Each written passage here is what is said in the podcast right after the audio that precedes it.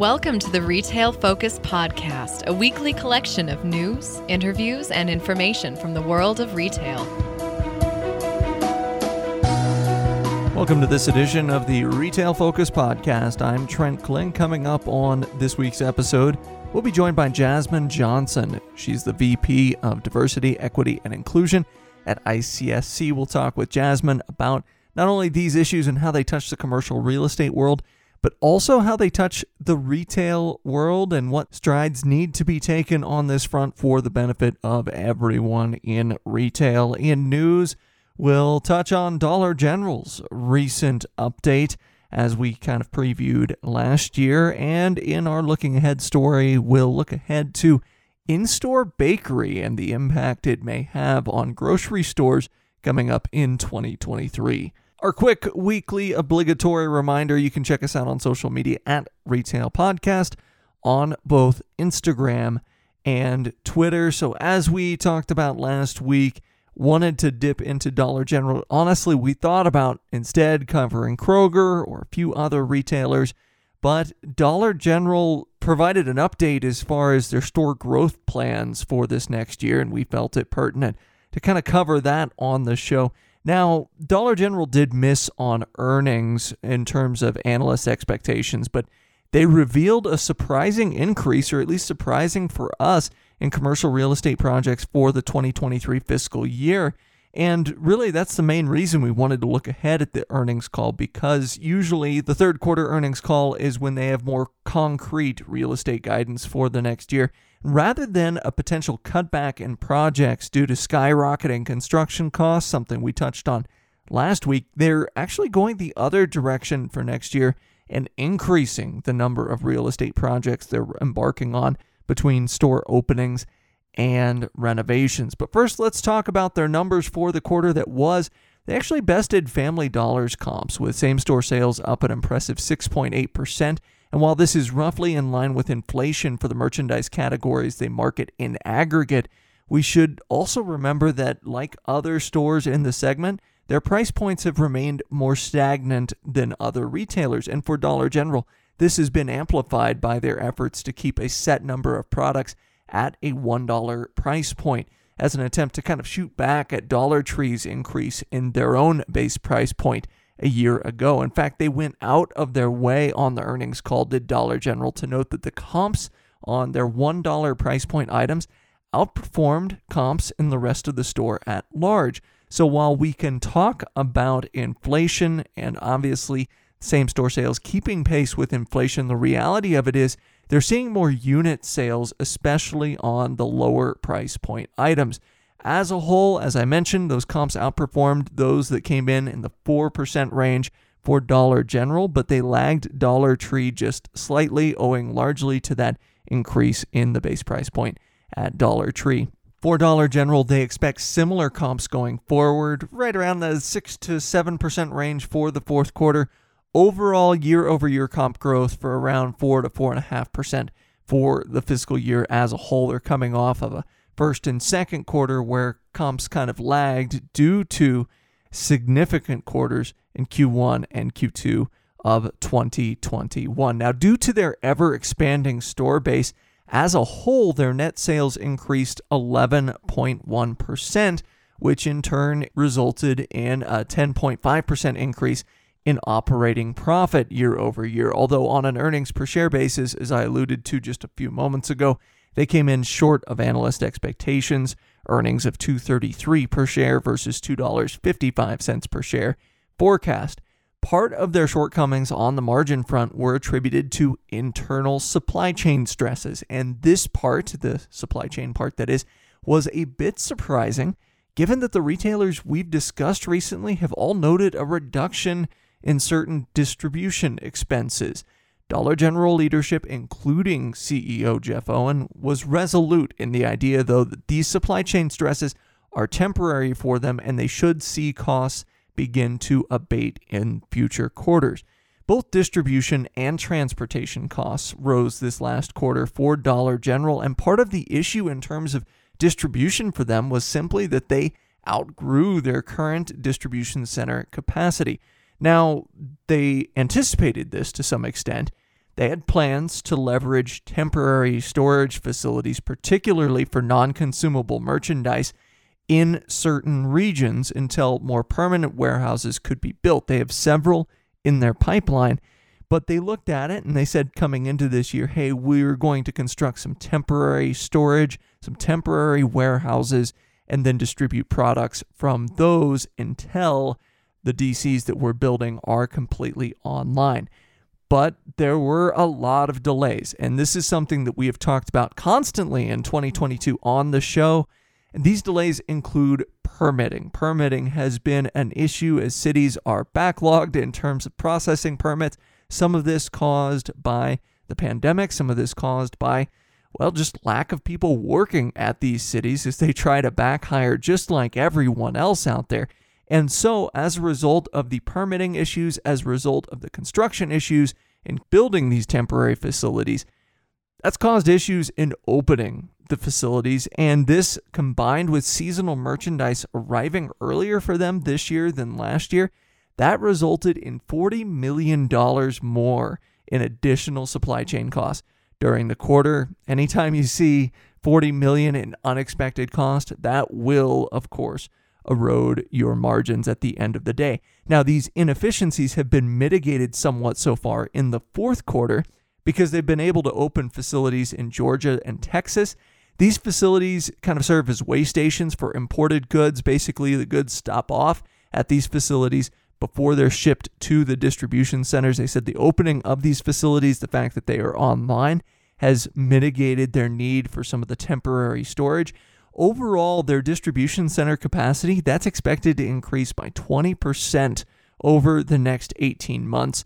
With new facilities in Nebraska, Colorado, Arkansas, and Oregon all slated to come online in the next year and a half. So this is the reason they chalked up the rise in distribution and transportation costs to growing pains. They felt like they had a temporary solution in place.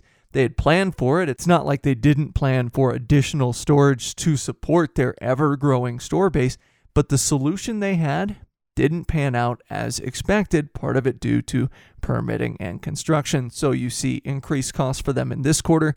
They do feel, though, on a go-forward basis, like these costs will be mitigated somewhat.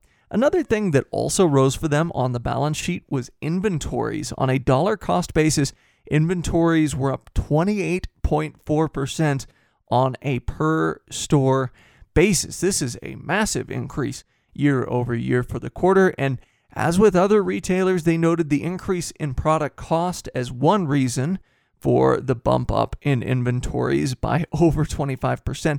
But the increase in inventories was just as much due to their changing merchandise mix.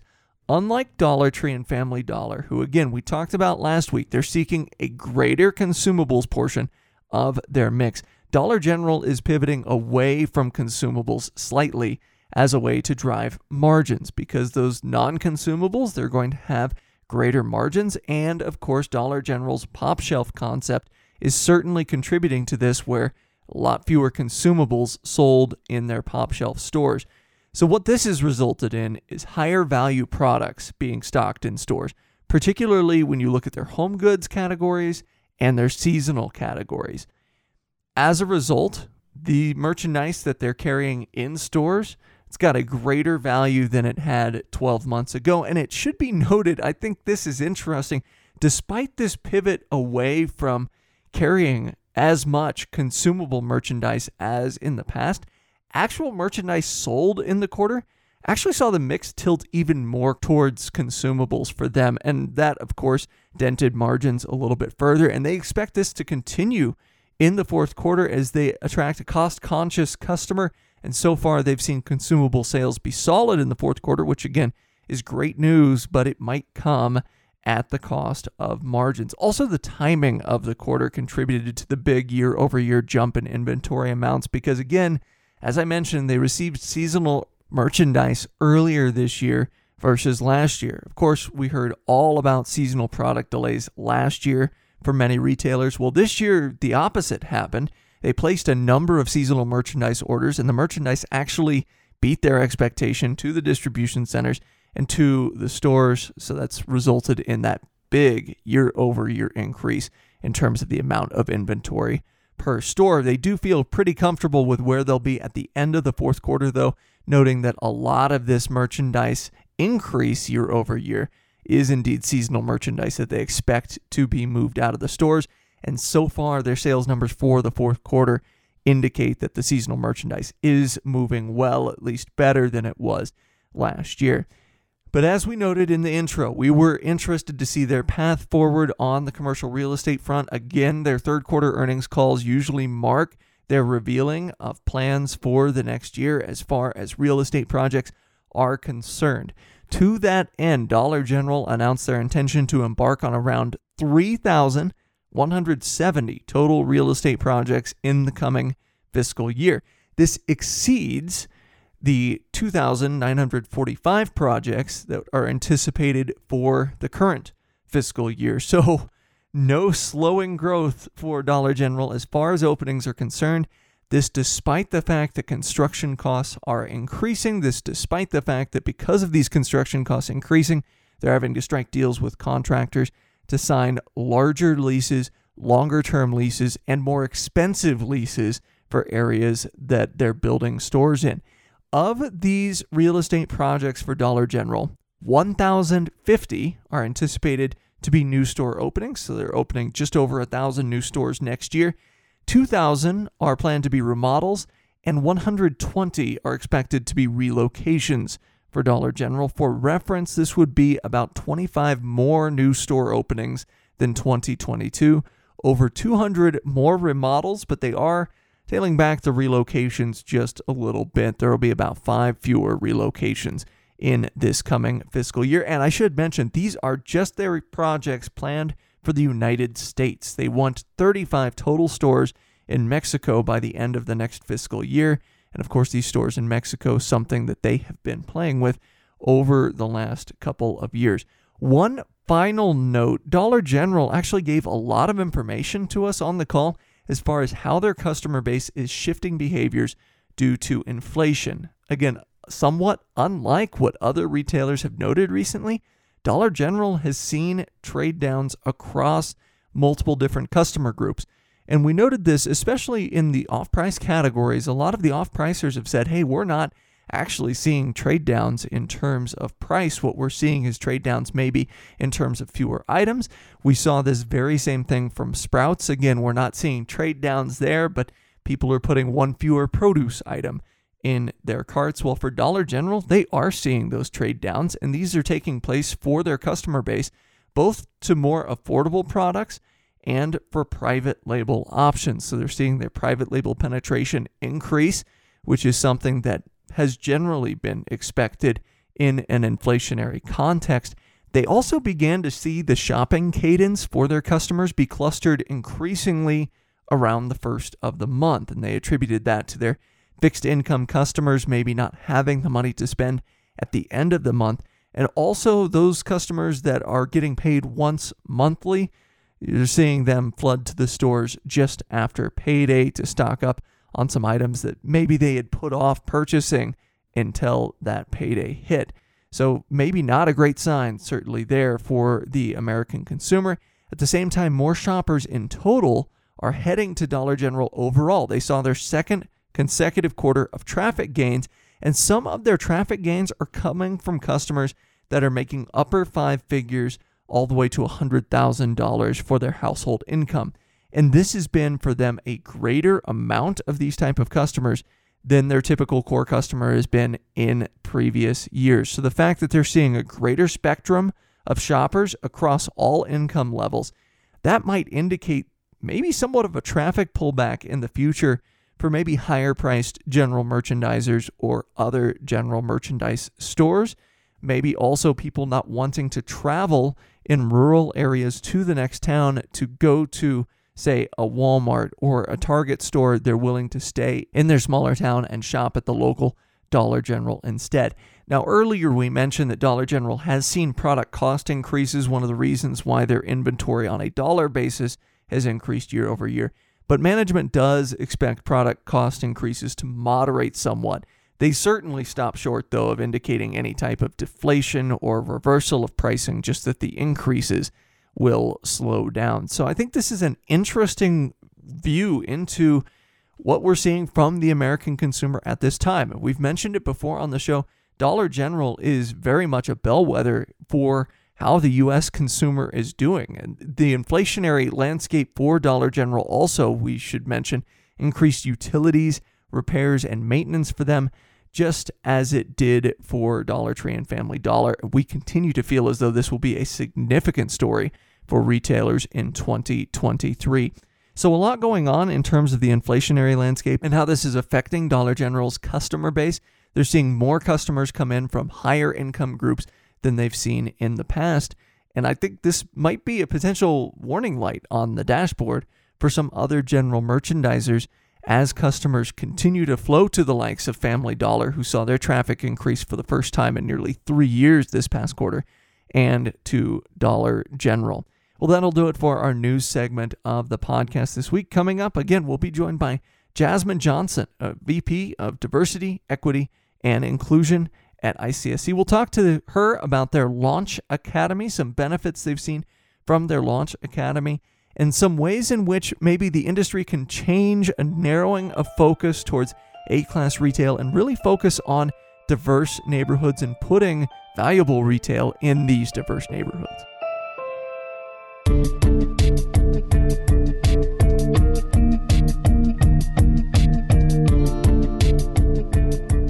We referenced it in some of our interviews from ICSC in Las Vegas earlier in the year, but a main theme of that conference was diversity, equity, and inclusion.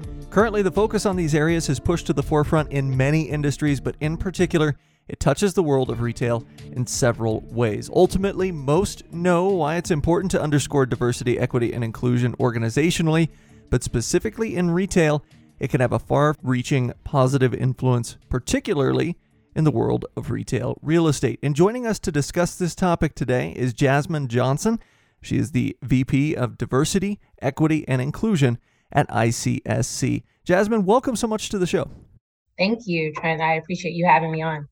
Now, we were kind of talking before we started recording, but I'm curious, and just for our listeners out there, how did you get started in the commercial industry and what brought you into retail real estate as a whole?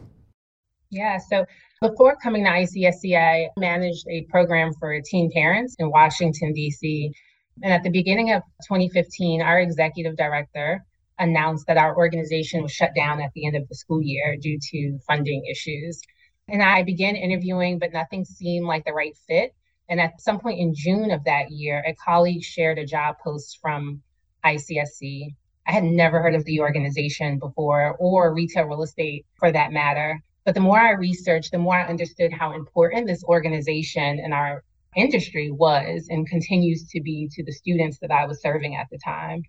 Many of the students I worked with had to maintain jobs, and unfortunately, there weren't a lot of options for them in their own neighborhood. So many of them had to travel by train and bus to either Northern Virginia or different parts of Maryland to find work. Some of them struggled to find fresh groceries for their children or different products that they needed to raise their children.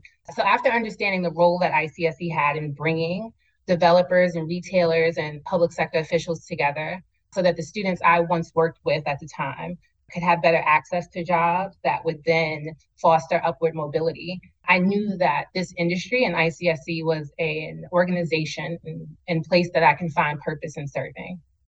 And so we talk about the way you got into the industry, which is maybe not having a prior knowledge of it, end up at ICSC. Since you've started working in the commercial real estate industry, in the retail real estate industry, what do you feel as though maybe some of the current biggest barriers to entry are for those that might be seeking to work in the industry, whether that's from the perspective of someone like your former student or even others that want to get involved somehow? Yes, I think one of the biggest barriers to entry is awareness of the industry. I'm sure we'll talk a little bit more about this later on, but we, ICSC's foundation, manages an internship program called the Launch Academy, and we're engaging students of color and preparing them to be successful in our industry. Before a lot of them, they're not familiar with the marketplaces industry or retail real estate. So that awareness, I think, of course, is a pretty significant barrier. But then the other thing is access. Our industry can be very insular in nature. It's very network driven. And far too often, women and people of color have a hard time accessing these networks.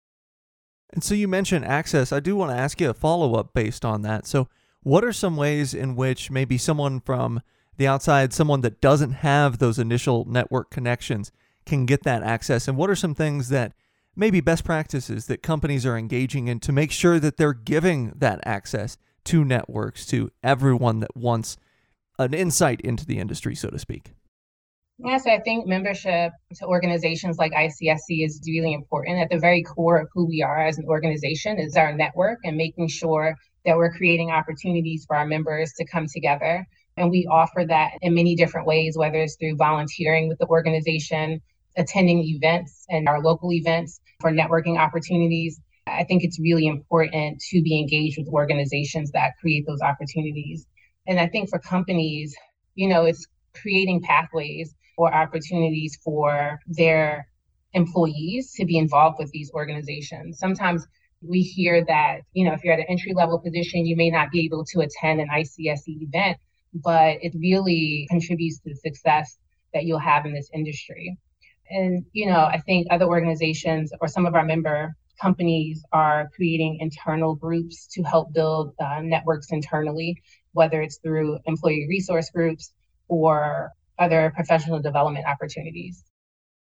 Now, you mentioned it already, but you talked a little bit about the Launch Academy there at ICSC, which is kind of another mechanism that people have access to that can maybe get into the industry through that, learn a little bit about the industry and network also. What is the Launch Academy and what are some benefits that you've seen from working from the initiative for the last few years? Of course. So in May of 2021, the ICSC Foundation announced the launch of the Launch Academy, and the goal is to advance racial diversity within the CRE industry. And we are focused on preparing BIPOC, which is Black, Indigenous, people of color students for a career in the marketplaces industry.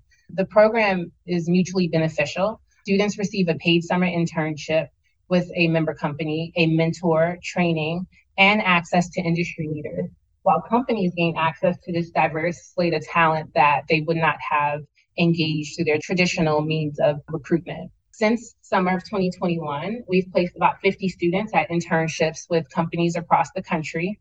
And the program taps into ICSC's existing relationships with our university partners. We're engaging HBCUs, and it's really designed to make sure that these students have access to the mentors and internships and resources needed that we know will set them up for success within our industry. All right, so we've talked about the Launch Academy program. We've talked about other best practices just in terms of networking. I know you've been involved now in the industry for the better part of a decade. In what areas do you feel as though the largest strides have been made in terms of diversity, equity, and inclusion since you got into the industry or since you entered into ICSC? Yeah, so in my role, I am seeing a much more stronger commitment from industry leaders to support DEI focused initiatives. Many of our members are either partnering with ICSC and or introducing internal initiatives to help recruit and develop a more diverse workforce. So I am seeing a lot more effort being put into recruitment of entry level professionals in our industry. I think it's important for our members and your viewers to know that ICSC is also committed to modeling the value of diversity, equity, and inclusion throughout our organization. So we've made commitments at the board level and representation within our team that is, you know, much more reflective of our communities. So I wanted to pivot now. We've talked a little bit about, obviously, barriers to entry, ways in which those barriers to entry are slowly being broken down. But one of the first things you mentioned is the fact that a lot of your students that you were working with in your prior position, they were having to take trains or buses to get access to clean food or to get access to shopping centers or to get access to work. And obviously there's room for organizational diversity, of course. But one of the things that we've kind of noticed is a hesitance from many on the investment side, so maybe REITs, banks, and so forth, to invest in the retail potential of diverse neighborhoods, so maybe that this population doesn't have to take a bus or a train to get access to clean food or jobs, so that we can get shopping centers in some of these neighborhoods. What are some of the ways in which you feel the industry can kind of change that narrowing of focus and then widen the scope to see the potential in neighborhoods of more diverse demographics? Yeah, I mean, I think the realization that these projects are happening and they're successful, I think is really important. Our team, whether it's our content team or our publications team, done a really good job of highlighting some of these projects. But I think also it goes back to, you know, recruitment and development, right? It's important for us to recruit and develop a workforce that is more reflective of the communities that we serve or our consumer base. And it's also equally, or I guess even more important, to ensure that your team has an opportunity to contribute. It's not enough just to have diversity if you're not really leveraging the value of diversity through inclusion and equitable access. And then kind of building off of that a little bit, we've talked throughout about certain things that companies can do or maybe should do to underscore this. And I think you made a great point. Diversity by itself is not necessarily the answer to anything. It's leveraging those diverse viewpoints. But if you could wave a magic wand anywhere throughout the industry and maybe change things or change the thought processes of the existing structure, what would you do? Where would you wave that wand at? What would you want to fix first?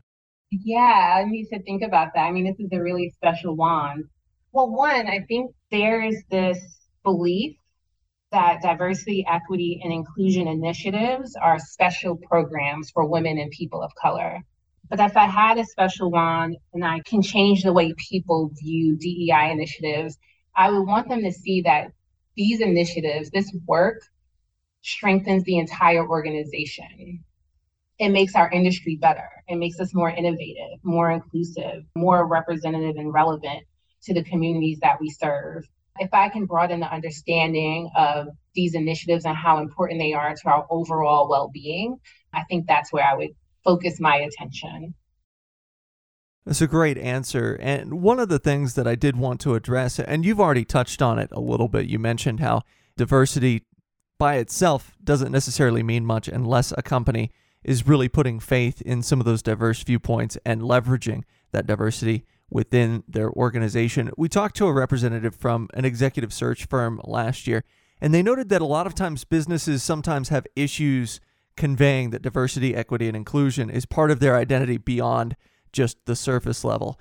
They have issues really conveying the fact that it is actionable at their company. What are some of the best ways, in your opinion, for companies to let potential new associates at all levels, whether that's executive or on the front lines there, know that a focus towards these things is more than just a part of their culture and that they really do take into account all organizational viewpoints?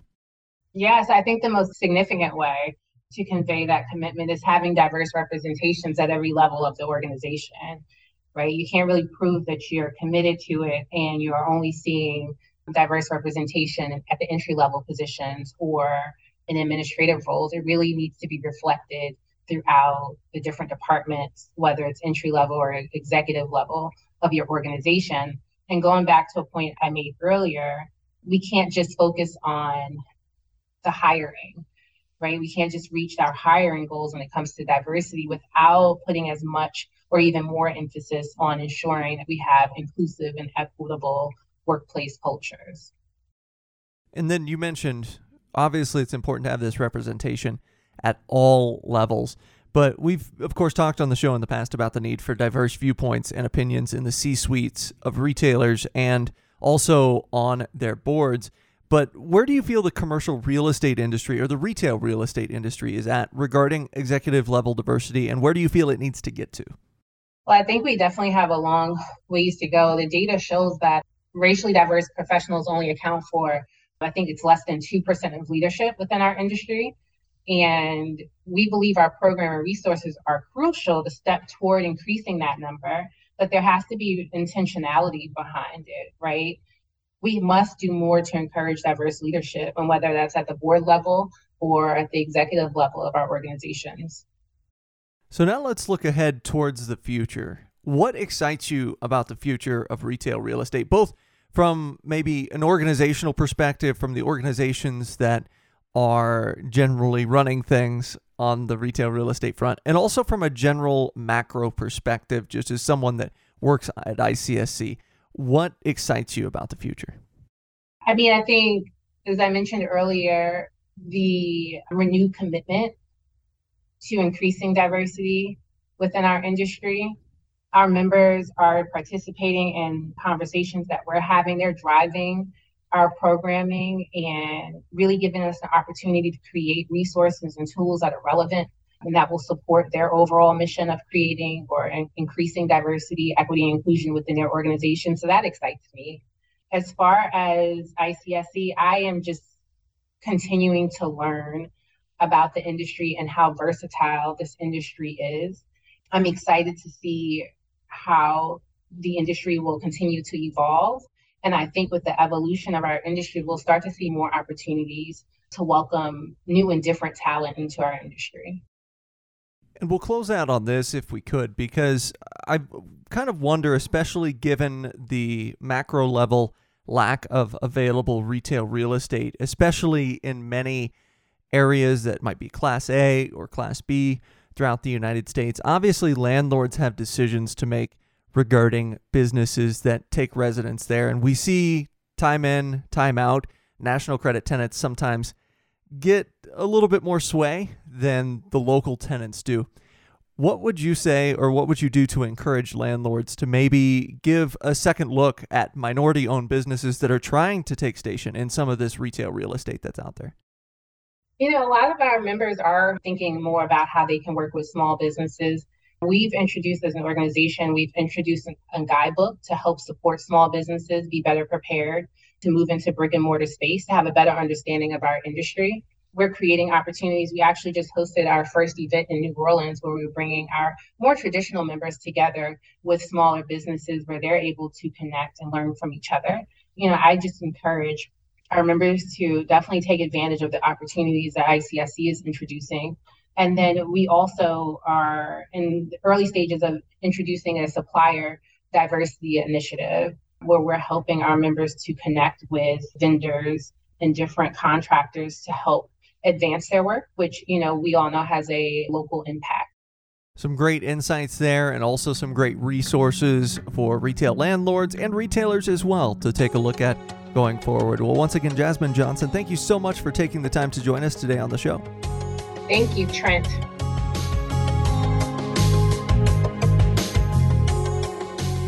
As always, we may have a position in or against companies we discuss on the podcast.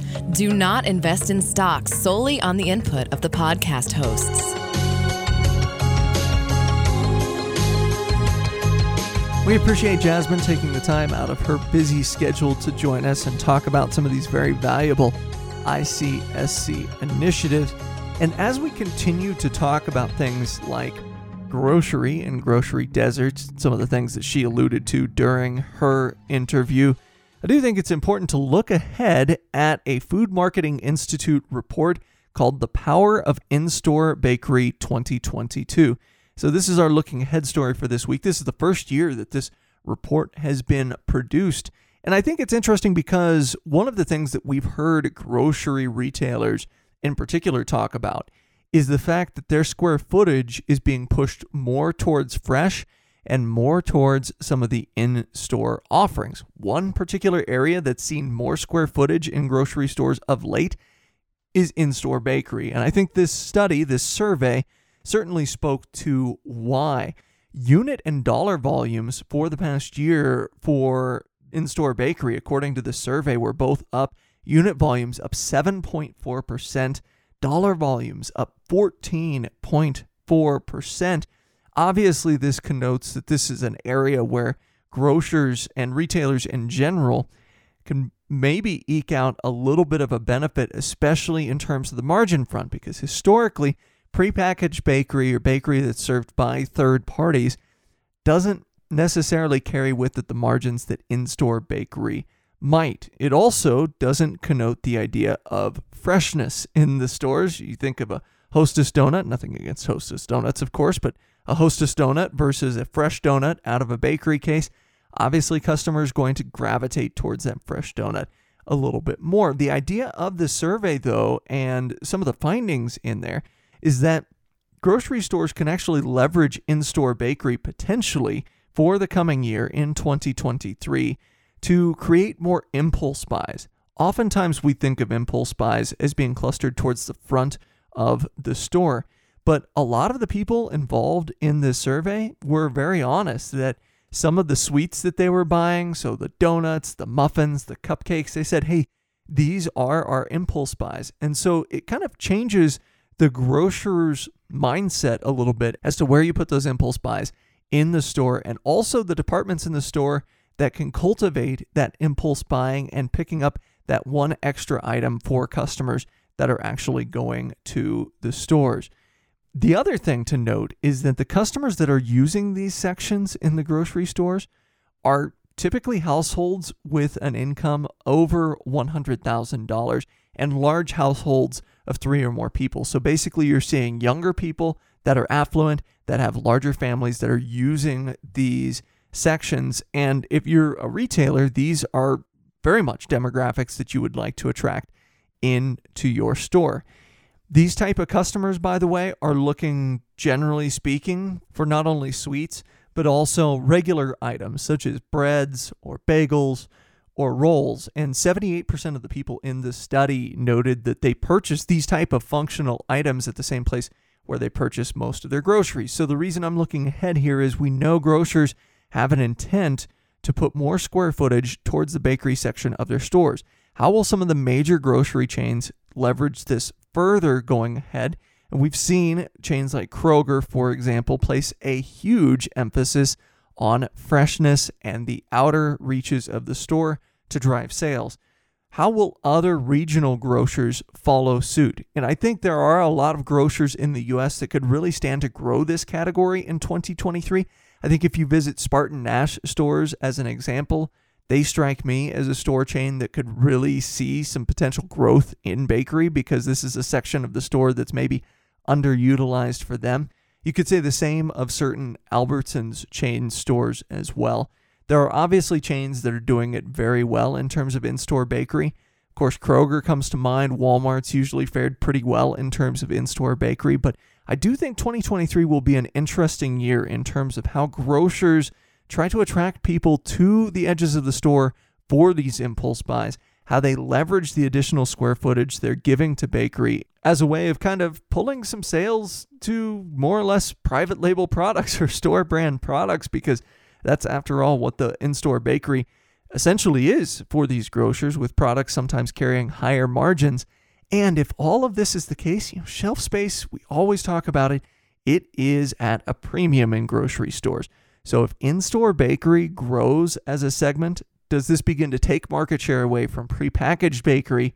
And do we start to see shelf space maybe taken from some of the typical players in the space that are producing prepackaged rolls and breads and sweets? I think there's a lot of dialogue to be had surrounding bakery, surrounding bread products in the year 2023, and certainly something we'll keep an eye on for the next 12 months is how retailers are doling out this shelf space and how customers respond to those changes in store. Well, that'll do it for us here on the Retail Focus Podcast. For Leighton, I'm Trent, saying so long until... well, it'll be a short week. This episode got delayed in being put together due to flight delays and me not having a microphone as I was stuck in California for a few days. But we'll be back with another episode here in about another 5 days, and then we'll take a week off for the holiday season. So we thank all of you for listening once again, and we'll be back with you soon.